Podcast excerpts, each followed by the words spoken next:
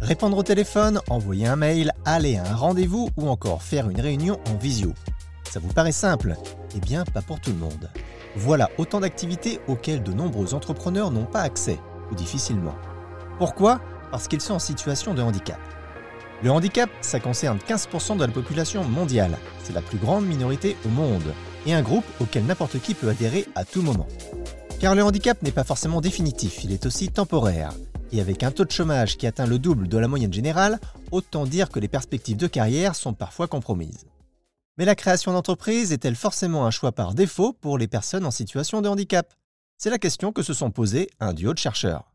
Leur livre intitulé Il faut être audacieux, histoire et territoire d'entrepreneurs en situation de handicap est publié aux éditions EMS. La citation d'ailleurs vient d'une informante qu'on a rencontrée, donc c'est vraiment propice. Et c'est vrai que la question d'audace est revenue relativement systématiquement, en tout cas euh, quand on considère euh, ce type de population qui est quand même relativement spécifique dans l'entrepreneuriat. Et donc c'est pour ça qu'on trouvait le titre plutôt euh, judicieux et représentatif des personnes qu'on a rencontrées.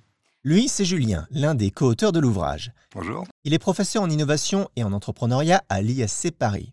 Je l'ai rencontré à l'occasion de la sortie de son livre, qu'il a coécrit avec Claire Doussard, professeure à l'école spéciale d'architecture. C'est des personnages aussi, c'est-à-dire qu'il faut quand même avoir une personnalité forte. Déjà qu'à la base, l'entrepreneuriat, c'est pas forcément simple. Là, il y a des difficultés supplémentaires qui viennent s'additionner. Comme le précise Julien, leur analyse ne tombe pas dans le cliché de l'entrepreneur super-héros, surmontant avec plus ou moins d'aisance tous les obstacles rencontrés sur son chemin. Les auteurs prennent le temps d'expliquer les spécificités des uns et des autres et la manière dont ils construisent leurs projets, avec les contraintes qui sont les leurs. C'est ce qui apparaît comme euh, un petit peu dans notre recherche, c'est que c'est un petit peu euh, parfois un choix par défaut, parce que euh, le monde professionnel soit est bloqué, parce que pour ces personnes-là, le, taux de chômage est relativement important et plus important que pour les D'ailleurs, certaines personnes interrogées refusent qu'on les place dans cette catégorie. C'est le cas de Kader, infirme moteur cérébral qui ne se considère pas comme handicapé, car il est né avec ce corps. C'est diversité de profils. Il y a la personne qui va pas hésiter à, solliciter de l'aide dans son environnement proche, et puis il y a d'autres personnes qui, une fois encore, ne veulent pas entendre parler de tout type de soutien. Donc il y a ça aussi à l'inverse. Hein. On a quand même rencontré des entrepreneurs en de handicap qui ne veulent pas d'aide classique et partir là, vraiment comme un pur entrepreneur, donc euh, sans filet. Et ça aussi, c'est euh, un autre type de profil. La manière dont on perçoit le corps ou l'esprit de son voisin peut effectivement le réduire à cette unique condition.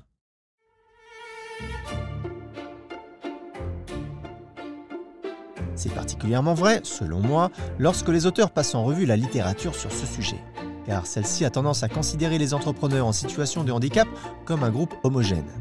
Et à lire certaines recherches, on tombe parfois dans le cliché. Il semblerait que les handicapés créent des entreprises moins performantes que les autres, qu'ils soient plus résilients, plus créatifs, prennent plus d'initiatives et que l'entrepreneuriat les responsabilise. Rien que ça. Pas sûr que Oscar, diplômé de Berkeley et de Sciences Po, soit du même avis. Pour cet entrepreneur sourd, le succès est au rendez-vous.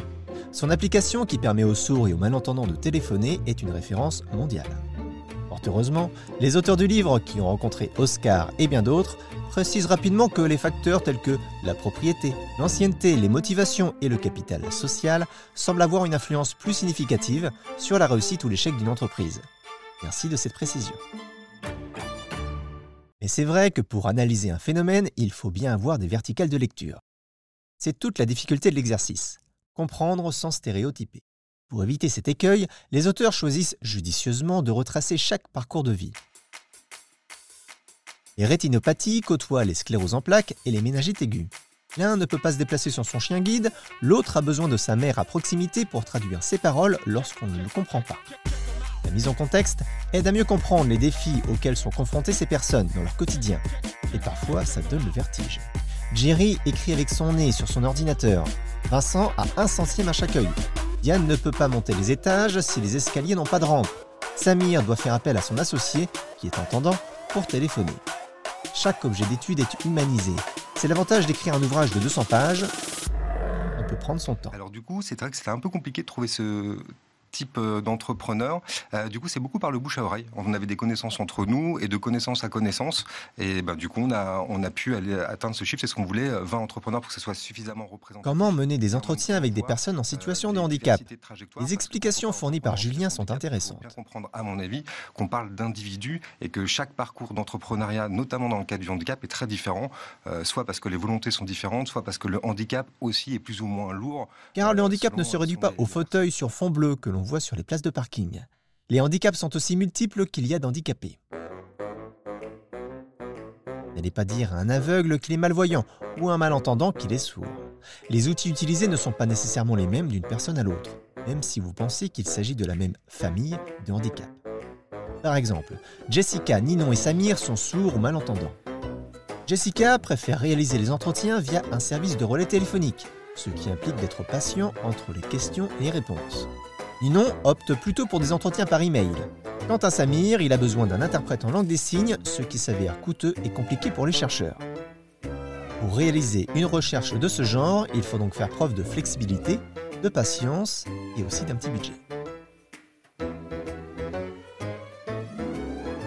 Les résultats indiquent que la façon dont ces entrepreneurs sont perçus influence leur stratégie commerciale. Donc il y a beaucoup, en tout cas, d'entrepreneurs qui créent des produits qui sont à leur destination et qui sont pour le coup très intéressantes. Donc il y a cette question aussi de volonté, de désir entrepreneurial qui ressort relativement Certains utilisent leur handicap comme d'un argument de vente.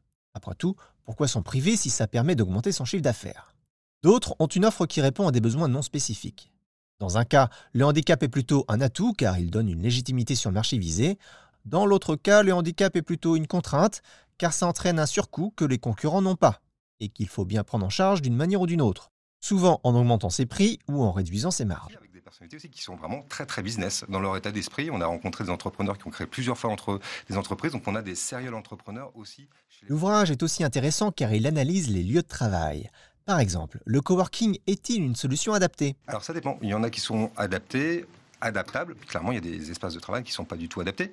Et donc ça, c'est ce qui ressort, c'est qu'à la fois, on peut peut-être adapter dans une certaine mesure son espace personnel qui devient son espace de travail, mais quand on sort de chez soi, bah, tout devient plus compliqué. Et le sujet des déplacements est effectivement un sacré problème.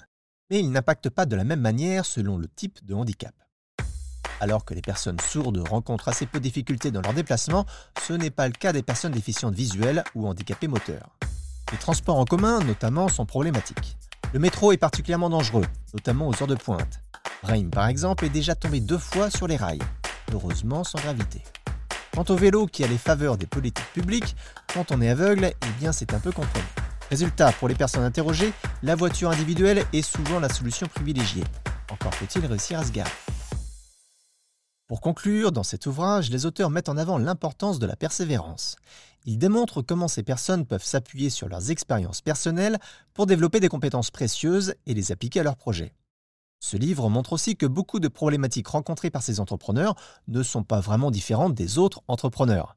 En revanche, du fait de leur handicap, les problèmes rencontrés prennent parfois une toute autre dimension.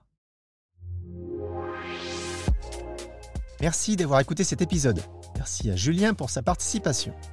Il faut être audacieux, Histoire et territoire d'entrepreneurs en situation de handicap, c'est un livre écrit par Julien Billion et Claire Doussard, publié aux éditions EMS.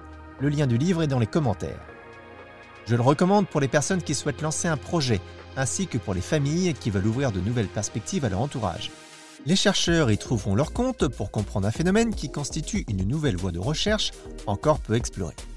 Ces pages sont également intéressantes pour les managers et les décideurs politiques pour adapter leurs pratiques et construire l'entreprise et la ville de demain. Sur ce, je vous laisse à votre lecture. Moi, je vous dis à bientôt pour un nouvel épisode. Salut